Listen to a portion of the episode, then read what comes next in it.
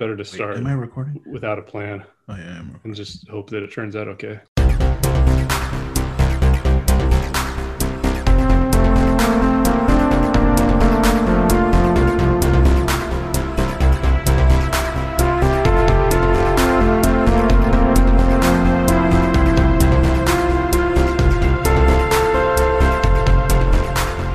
Welcome to the Curiosity Public podcast. I'm Dutch. Jules here. Dylan.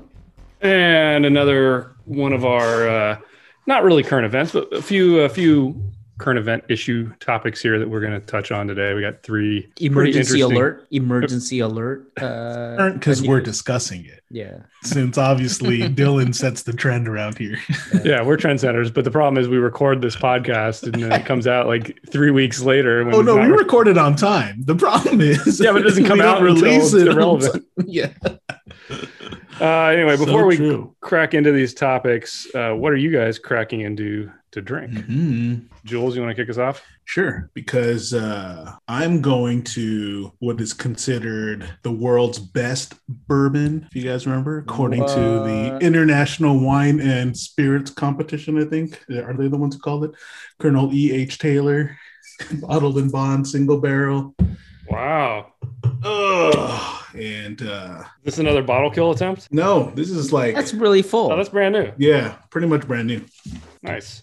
How about you, Dylan? All right. So I want to preface this by saying that, you know, the, the entire intent. Wow. Jules just spilled everything. Oh man, I think it landed on my keyboard. I, I think he, I think he spilled like a third of the bottle on his Seriously. little fancy keyboard. The keyboard that he's been trying to protect. Let you know, Saran for, for our listeners, let me just kind of I don't use that. I don't use that uh, I wanna give- I silicon wanna- pad thing anymore. yeah, yeah. I want to give a give a little story.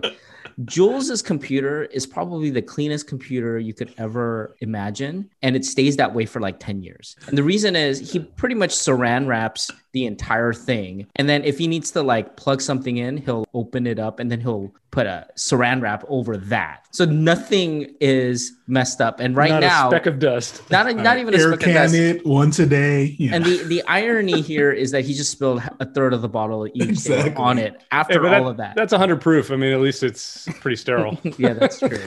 Anyway, all right. So I wanted to talk about what I'm drinking, but again, to preface that, you know, the entire intent of this whole journey uh, of Curiosity Public, at least for me, is to explore the world. And what better way to explore the world? I just feel like you have to try the liquors of the world. And that is my goal in life. And I saw something on my feed, and it was called Milk and Honey Whiskey Distillery, single malt whiskey. And it's a single cask at 59%. And this is the first whiskey coming out of Israel. And it's made in Tel Aviv by the M&H distillery. When they first started to produce this, um, you know, the initial reviews were mixed, but I wanted to try it out because I, I'm again, I'm all about trying new things. And it was distilled in uh, 2017. It bottled in 2020, so it's only three years. And the bottle number is 119 out of 282, and it's cask number 2017-0197. So this is interesting. I'm hoping to bring this for you guys to try. I'm kind of sad because I can't enter this into the Ultimate Spirits competition, but nevertheless, I think it is worth tasting. you know how many bottles they actually did release? Yep. Well, for this one, because it's a single cask, they only had 282 bottles. Wow. And mine's kind of right in the middle, 119 out of that. yeah. So, So, uh, just give us a hot take. How is it? you know, it's, I'm not detecting any peat. Very, very sweet. I'm not sure it's going to. Sweet as honey. Mm, I'm not sure it's going to stand out really well. There's nothing specific or unique that I could taste, at least, you know, the neck pour. I want to give an example of Krogeliki. Like, you know what's Krogeliki. you can taste Krogeliki. This one, if I had this blind, I'd be a little bit confused. But for a three year, that's where it's kind of the interesting part. It's a three year whiskey, folks. Right. So, yeah, I'm interested in what you guys have to say. Very Wow. nice. Yeah, that does sound intriguing. So I am drinking. Uh, I cracked into a brand new bottle of a spirit that we've had before because this is the new batch of Tears of Llorona, which I picked up uh, maybe actually a couple weeks ago. nice. And uh, it is batched, so this is going to be slightly different than the one that we actually reviewed when we gave it our Diamond Award. And I'll tell you, the first thing I noticed about it when I brought it home was just how much lighter in color it actually is, which, you know, we've Hmm. talked about that with tequila before, is it there's a lot of reuse of barrels and you get different aspects of the barrel come through at different stages like that. And I, am not sure if Herman reuses barrels or not. And I don't know why this one is lighter in color. I know Hmm. he primarily goes for the flavor experience. And I'll tell you, it is slightly different than the one we had. I think the finish is a little weaker, but the palate is it's like skewed slightly differently. It's almost like it picked up more of the cognac barrels because it really reads on my palate with a lot of cognac influence. So it's Hmm. still excellent, excellent. But you know, the thing is, Wow. it still pisses me off is the topper. Hmm. This thing is so cracked. Actually, I was Like, just going to comment on that because when you showed it, like, it it's like, it dude, didn't what the heck off. happened? and I couldn't get that stuff off of there. Like there's like plastic coating the it's just it's a mess. So uh, one day I hope he changes the uh, the whole stopper thing. I love the way the bottle looks, but just get rid of that stopper. please. yes, It's so bad. I love the way it looks. Uh, just Oh, it looks great. it needs to be more functional. Hey, it better than the arete. Uh, Yeah. yeah. Well, I Which don't know. I've had these leak on me as well, so I, I Mm. don't actually know that it's much better than that. That's a loose cork issue. All right, guys. Well, we've got, like I said, vertical. a couple of different stories here, and they're they're going to kind of segue, but we're going to kick the first one off. I saw an article about a new Jim Beam that is a, uh, a travel exclusive, and they're calling it their lineage bourbon. Did you guys see that article? Yes. Yeah, Yeah, of pretty course, dude. I saw the box. I mean, it's amazing, right? It's got a travel handle. I'm sold. I mean, pretty impressive. It's great. bottled at 55%, aged 15 years. You know, I know we've had the the Jim Beam, the 12 year export they used to do, No. and that was not that great. Mhm. Curious about this. I mean, the high proof point, 15 years. Jules already is in love with the box, so we know that's going to get high marks from it. Dude, it's got a locking latch. yeah. the bottle looks great too, though. You know, it's got the ribbon Yeah. on there. Looks cool. so global travel only, so 250 bucks. Pretty, That's what's pretty- kind of frustrating pretty pricey. because it's only in duty frees. Yeah. Yeah. You know, this release, at least for me, reinforces the global understanding that bourbon lovers want age statement and higher proof, right? And because that's what they're trying to deliver, right? It's So this is targeted for the Japanese businessman who sees, You sees know it. Hey, Beam Suntory, hey, 15 year old age statement. 15 Three year, bucks. 55%. Yeah, but they keep like travel banning everybody, man. So Right. no one's going to be able Well, to get through and The get the main this reason, bottle. yeah, that's exactly what I wanted to get to was yeah. I think they're gearing up. Hmm. And related to this, there's a there's a there's a post on Instagram I saw today of somebody. I think it was in Houston. They took a picture of the duty free wall, and they were pointing out the uh, Atlanta. Sorry, they were pointing Hmm. out the the Blantons in the in the picture. Mhm. But I noticed in the upper corner there was Wild Turkey 13, and you guys have probably seen the export Wild Turkey 13 with the purple. Mhm. Yeah. Um, but this is in the shape. The bottle looks like it's the the rare breed, so the higher proof barrel strength version. So if I don't, it looks like they've released a 13 year old barrel proof. I need to dig around a little bit, but that one that that's actually way more intriguing. Yeah, me that's than- more We interesting, confirm- yeah. We need to confirm this. And plus, that one's only 80 bucks. So Wild Turkey maybe undercutting Wow. Jim Beam here on the uh, on the the duty free. But do you think they're just gearing up for world travel starting up again later this year? I think so. I don't know, man. That's like that's too early. No, they need to. They We're need to still start. locked early. down, man. They need to start early. They're not dumb. They're not stupid. The marketing department, they hire very good people. So I think they have a, a pulse on what's going on and, and they're going to have, Oh, absolutely. I mean, And here's what the deal- they don't have to have, traveling. they don't have, they don't need to, they're not, I, I don't think this release is to, so that they can release, uh, they can sell like a million bottles. Okay. I mean, this is going to be at a very, very, very high price. It's a premium product. It's going to be for a very narrow demographic, people like us, right? People, the bourbon crazy nuts. Yeah, but it's like an- another narrow or another filter in Yeah, that those who are traveling. traveling right now. yeah, but They're out in the wild. I mean, don't get me wrong. I'm tempted to go like just buy a ticket so I can Oh, get there you there go. See, I, you know, again, I'm But- gonna, I'm gonna put my, uh, I'm gonna put the tinfoil. I mean, hat what the on. heck? I'm gonna put my tinfoil hat on, and I wouldn't be shocked if they had some kind of arrangement with the airline industry saying, "Can you please release a bunch of stuff that you can only buy duty free, so that people start traveling again?" Because you know, I'm sold. Let me go to that airport and then fly to I don't know what is the closest foreign country that I could go, Canada or Mexico, and I'll just go there and then at the airport fly back. I don't know. I mean, and I don't think there's a limit on how many you can buy, right? Or is there? On duty free, Maybe- no. maybe it it's depends on usually the just, country. I think as much as you can carry. No, no. I think there's, Well, a, there's well, there are limits they- on the country. Yeah, depending on what country you're going into, they may. Uh, So just fly to a country one that, bottle per. yeah. yeah, or you could just stuff them all in your bag. I don't know. The I mean, yeah, I would And love to think. best. I would love to think like there's a you know going with the conspiracy line on all this. Like there's a grand master plan, but part of me also feels like this was already in the books. So it's like, all right, let's just release these. Maybe. and Mm. you know. But see that that's when I wonder is like if if these were in the books, then and you know everybody's stuck at home, why wouldn't you just release it domestically so it'll actually sell? Or they're just like they're playing the long game. Because- Like, look, it's gonna get people are gonna get back out there, and we want to have our special thing for travelers, so we're just gonna stick with it. Well, you know, it's not it's not related to this, but I did read another article where it's like you know the spirit sales were up like twenty percent in 2020. So like it's like they just they don't need to change any of their game. You Yeah. know what I mean? It's like they actually had a, an amazing year profitability wise. So it's like they didn't have to change anything yeah. Yeah. Well, they did they did take a big hit though with um, sales to with the bar tariffs. quality. Yeah. The bars.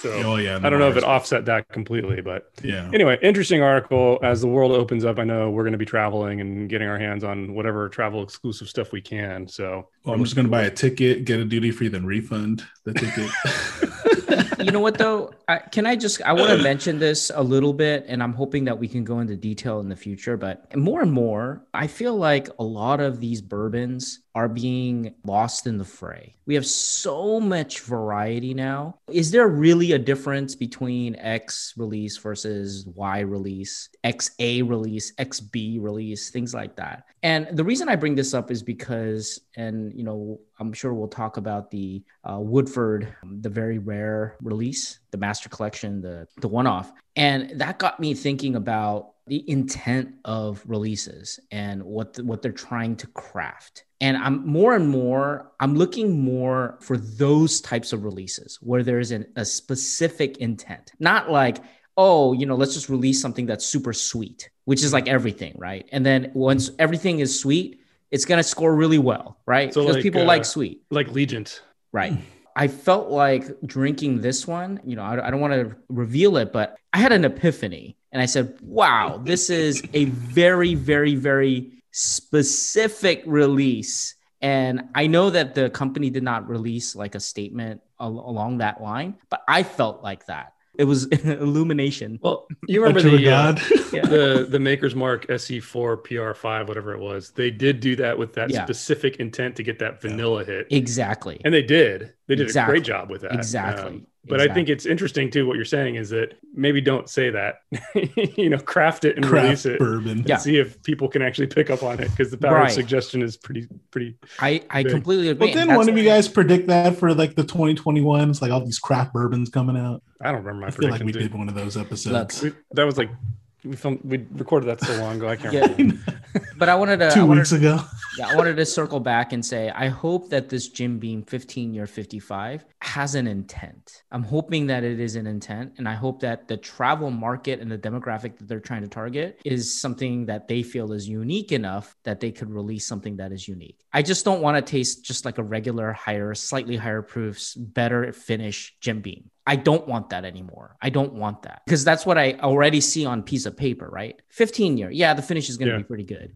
And then it's going to be higher proof. Okay, fine. But is it just going to be another sweet molasses, better finish? I'll pass. But if there is an intent, then I'm going to be interested. So anyway. yeah well it remains to be seen whether or not we would pick up that intent if we ever try this um, but uh, let's move on to the next story because our final two stories are, are kind of little bit related i'll explain. First one is a new agreement. It actually came out a couple weeks ago that luxco the bottlers of rebel yell ezra brooks and yellowstone and a couple of other brands they were recently acquired by mgp now most of us know luxco in the bourbon world as the brands i just said uh, but they also bottle uh, a tequila and everclear which i did not know I didn't know that either. I was shocked seeing that in the article. yeah and they're, they've been around since 1958 um, Yeah. I know at least recently their bourbons Mhm. are uh, sourced from Heaven Hill. Some pretty good stuff, actually. I think uh, you know both the Ezra Brooks and the Rebel Yell are, are generally looked upon pretty favorably. But MGP shelling out Yeah. the cash to buy them. Do you think that their source is going to change, or is this just MGP kind of increasing its reach?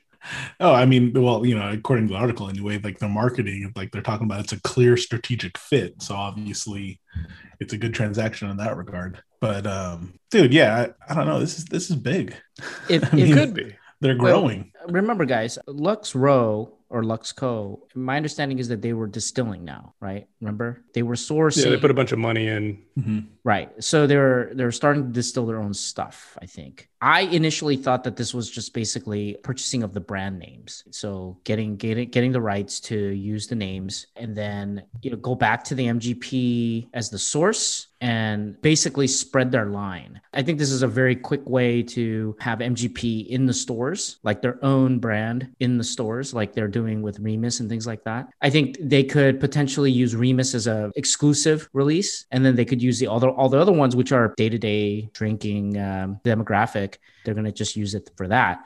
What I want to know is what they're gonna do with the juice that they make. Well, so that's got that's one of the things that got me thinking was okay. Let's say Luxco. I don't know how this will affect their contract with Heaven Hill, and obviously they they have an endpoint for that because they're well they're what like three maybe three years into their own aging of their own juice. Juice, So they're at least probably a couple years out. I think the the Ezra Brooks stuff they used to have like a seven year age statement. They're probably around the same age for that. I think the Rebel Yell is probably at least the single barrel stuff is usually that's a ten year product. So I mean, obviously their stuff is not old enough to do much with, but I think this could be a couple things. So if MGP comes in, number one, if they become the source for these well known Luxco brands, what's it going to look like when you grab Rebel Yell and it says it's distilled in Indiana? Is anybody going to care? Is it going to taste totally different?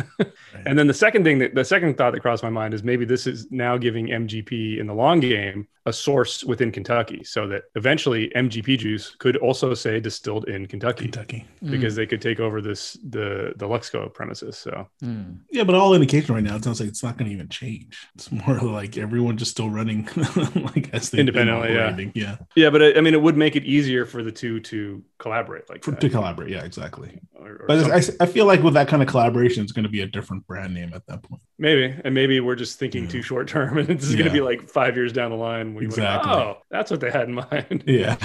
Well, I, okay, look, I think we're coming from a little bit of a narrow perspective because we're, we're always focusing on Luxco's like Yellowstone and Ezra and, and Rebel, right? I think those are the things that we always talk about. But, you know, like Dutch said, you know, they do Everclear. Luxco, I think, has the RTD, the Vita Frute. I don't know if you've heard, heard of that. It's the vodka soda stuff. Like it's the flavored. So they are in the RTD market. Yeah, so like Luxco, uh, you know, uh, has a little bit of uh, RTD presence, and you know they make Irish cream and tequilas and stuff like that too. So you know maybe uh, MGP is just uh, expanding Their portfolio, and this made sense. And maybe they're trying to start competing directly and try to take over the shelves. Yeah, interesting. Time will tell what ends up happening with this one. But our final story, and I said it's related just just tangentially, basically because of MGP, but one of the well-known Hot MGP, topic.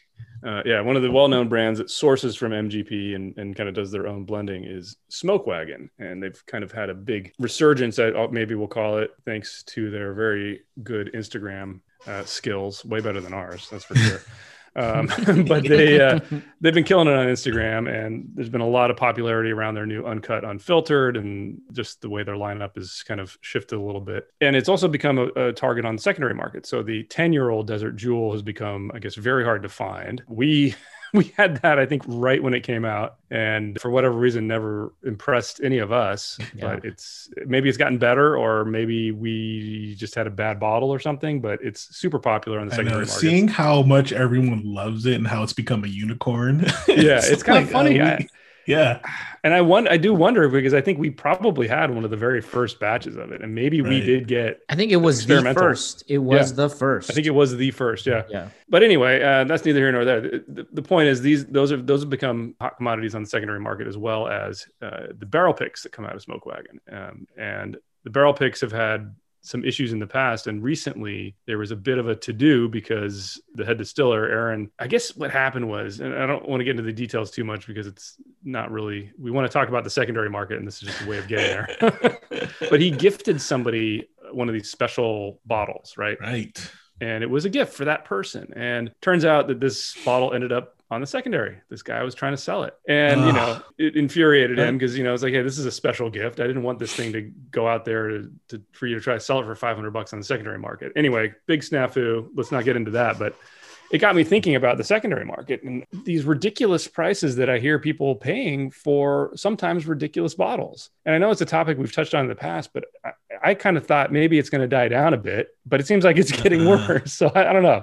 Let's just No, kind of have a, a brain dump on this. I don't know. Am I am I losing my mind here? Fear of missing out. You're not Fear of losing your missing mind. out. I mean, yeah, this is just uh, it. Just will always exist, dude. It, you know, with a high demand product, secondary flipping, all that stuff will always exist. I think it does suck though. I think if anything though, um, well, I just found it interesting how Aaron's just like you know he's banning smoke wagon from secondary secondary, yeah. markets. Like, how are you gonna? do- You know, Yeah, I know.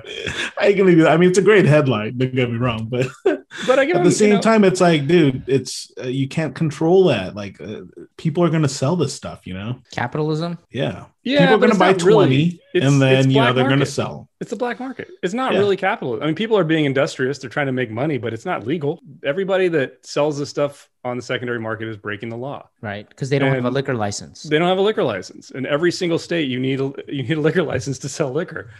Um, I mean, some states might, might be a little bit easier to finagle something, but uh, you know, for the most part, every single one of these sales is illegal, and pretty much nobody's doing anything about it.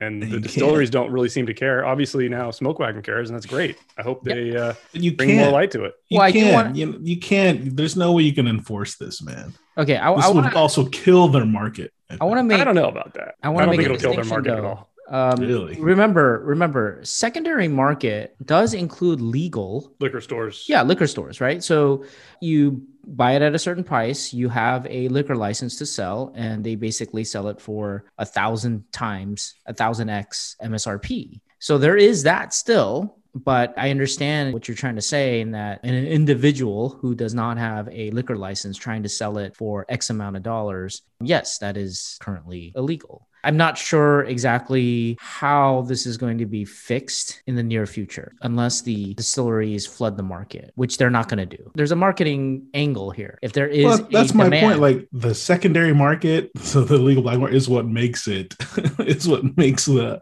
the legit market as successful and profitable as it is man it just justifies it reinforces it and I it makes a brand that's what makes brands popular right because they're hard to get because they're going to be expensive they're going to be exclusive you know part of it you know it's like yeah sure you know don't get me wrong i'm totally frustrated too just because like now i can't try a specific thing but just because the chances of me getting it are so rare I, I Yeah, understand. but if you if you jump back a few years, I mean, we all remember when you could walk into pretty much any liquor store and buy a bottle of Blanton's for fifty or sixty bucks. Yeah. Like it wasn't that long ago. Like I 40 remember it. 45 bucks, 45 Yeah. bucks. Yeah. yeah And then what happened? Well, the internet, right? And people reading an article saying, "Oh, this is the best bourbon." And you know, we've talked about its representation in pop culture as well. I think that has a lot to do with it because people are like, "Oh, what do the cool people drink? Oh, they're drinking bourbon. Oh, what? Let me Google what bourbon to drink. Oh, here's an article that says Blanton's, and it's a good, tasty bourbon. It's it's approachable. So in that demographic of somebody that's googling something and they read that and they're like, "Oh, wow, that totally is good." So it creates this over demand or this demand that kind of supersedes what's available, and then you have kind of the chaos of the secondary markets creeping in. Which, if you're a dis- distiller, that's what you want. You want Right. demand of your product. you don't want less demand. But you also don't want to frustrate people to the point where they're gonna just be like, "Screw it, I'm gonna go drink something else." And again, that's not everybody, but I think there is a at least a percentage. I feel like that's such Well, that's a, me. It's, it's just the That's niche me too. group. yeah, but it's such a niche group, man. I think Well- we are such a niche group Yeah, but it again, doesn't I, matter. again, I sympathize with people who, you know, when you get caught up in that whole bidding where you have something available in front of you that is rare and someone gives you a price and you look into your bank account and you feel well, if like you have the means to do it, yeah, and you so know, I get do it. I, I get that temptation. I sometimes have that temptation with uh, certain bottles that we were looking for. You know, Dutch and I have been looking for a particular. I'm not gonna say the name of the bottle because just in case that this uh, reaches the three viewers and they may have those bottles, uh, I don't want them to change the price. But anyway, but I still refuse. But you know, there's can- an buy it. aspect to it. I can there's totally an buy it. aspect to it, like how it's like sport, right? It's like I, I mean, you see like on these high bids for uh, like the rare alcohols, like the I forgot there was one I saw that's like 75 year old alcohol or something that like went for thirty eight thousand dollars. Yeah. And it's don't one know, of those where it's like you hear about it, and it's like, you know what though? I bet you these guys they bought it just so that no one else would get. You know what? I, I still You feel know, like it's, like, the competitive nature of this it's stuff. the really really fancy steakhouse that charges an arm and a leg for a steak that you could go buy and cook yourself and Yeah. yeah. maybe it's not going to be cooked quite as perfectly but it's you're going to Right. like 95% the way there and it's going to cost you 10 bucks and you'd pay 100 bucks at the steakhouse Let me ask though. I But mean, the steakhouse is still around, dude. Okay. so because people want the experience I get people that. are buying. no but it doesn't make Wait, any sense to me can I just kind of um, I talk love it. about what It's what so Dutch frustrating. what Dutch brought up last time? This idea of law of diminishing return. Or maybe Jules brought it up. Who knows? Who cares? Anyway, you could pay a certain amount of money, and there comes a point where you don't get that much. You don't get like In an- return. yeah, the Yeah. return on both the flavor and the experience start to go away, right? Again, I had the privilege of trying these very, very, very, very expensive liquors that are into tens of thousands of dollars. And I find that it's kind of disappointing. I mean, like relative to the price. yeah And there is a kind of an end. And I remember also when Dutch actually uh, treated us to a dinner one time, and he had this theory about beef and steak, right? How there's like that's why i brought up the steakhouse thing. yeah you can't you yeah you can't can't. go beyond a certain price point Yeah. where it gets so much better and i completely agree and like Yeah. after that discussion i just realized like oh my god yeah you're right like how much better is this the interesting thing too is you Dude, can this bull, I'm calling bull though because I guarantee Dylan of all people has his reservation at the French Laundry for tomorrow. oh no i you know, don't so you, I'm calling bull.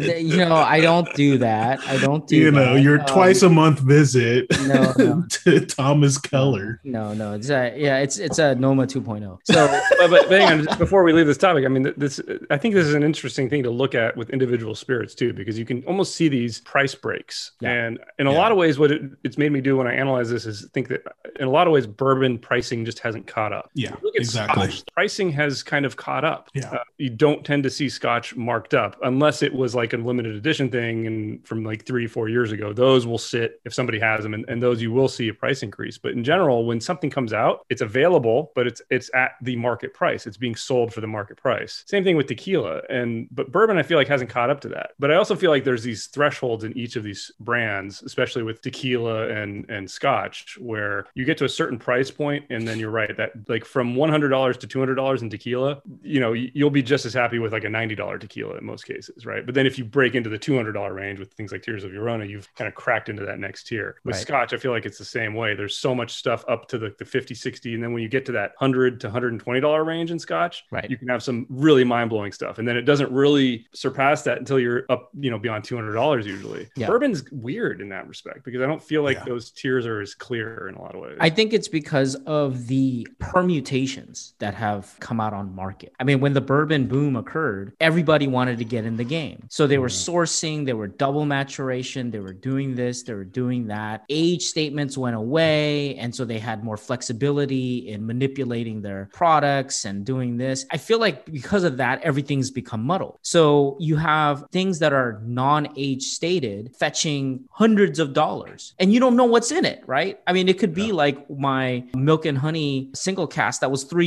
years, right? And they could be selling it for $500. You know how much this thing was? This three year whiskey? It was $90. wow. Okay. Wow. Normally, I would not buy this. Normally, if this was like the problem is, I never had this. I wanted to try it. There was nothing else available from Israel. This is the first. So I figured, you know what? Let's do it. But aside from that, man, I don't know. I feel like bourbon is just becoming so crazy and muddled. You guys think we're um, at the beginning of the tail end of the bourbon craze? Because it's like, so. dude, we're, I mean, I feel like we're still in like the bourbon glory days. Well, you know, I, what I'm I mean- surprised with is how many people we've come across just from doing other spirits now who are kind of expressing this relief almost like, oh, well, hey, if I kind of spend some time on scotch, there's stuff else. available. Yeah, yeah. Like, I don't need to hunt for it. It's and there. not It's- at a crazy price. Not at a crazy Yeah. price. Yeah. I think there's going to be a certain fatigue point, but I don't know that. I don't know. It doesn't feel like we're anywhere I near don't it know. though. Yeah. it doesn't feel i mean i feel like we're only well, like we're not even in the middle of it I think yeah. it's But the thing I will like, say, the thing I will say is there's way more good information available now. Mm, Uh, true if you look at just kind of like the explosion of the whiskey tube thing, I mean, mean, there's so many channels now. Right. So if you're out there Googling whatever it is, hopefully you'll find one of the people that's being honest about it and at least get a really good take on it. Yeah. So I think the information's increased, but as we've learned, more information does not necessarily make people any smarter. Yeah.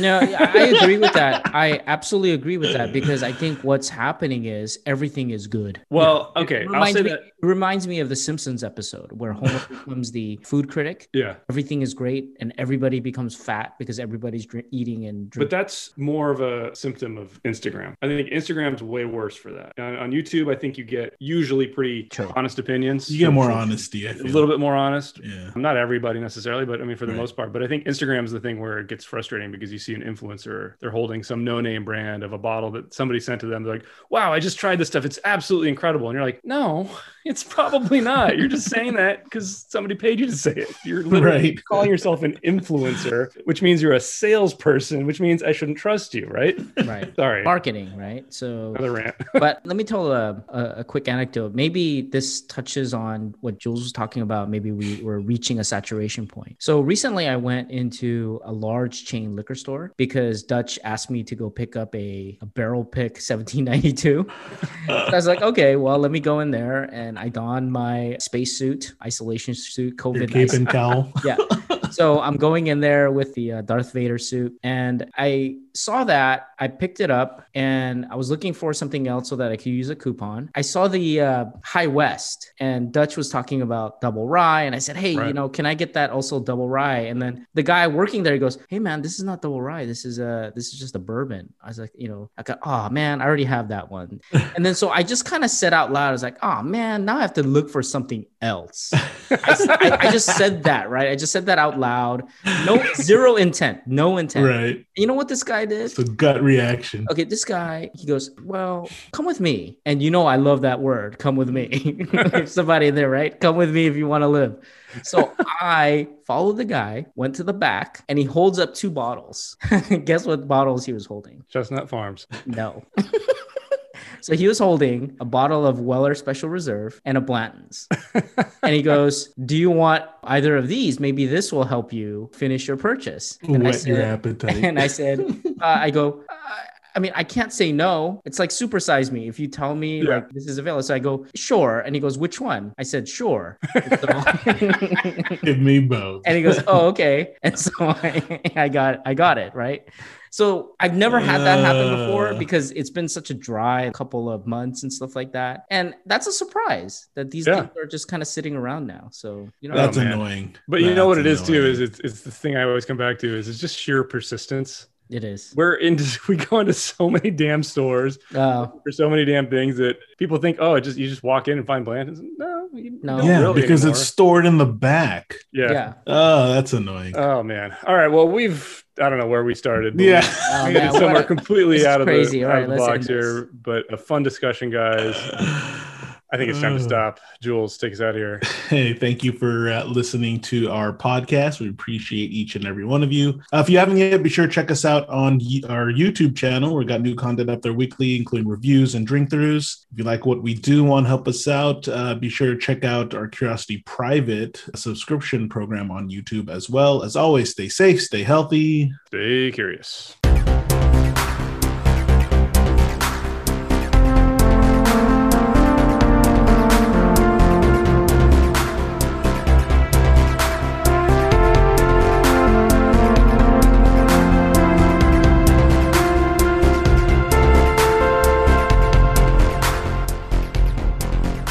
What store was that?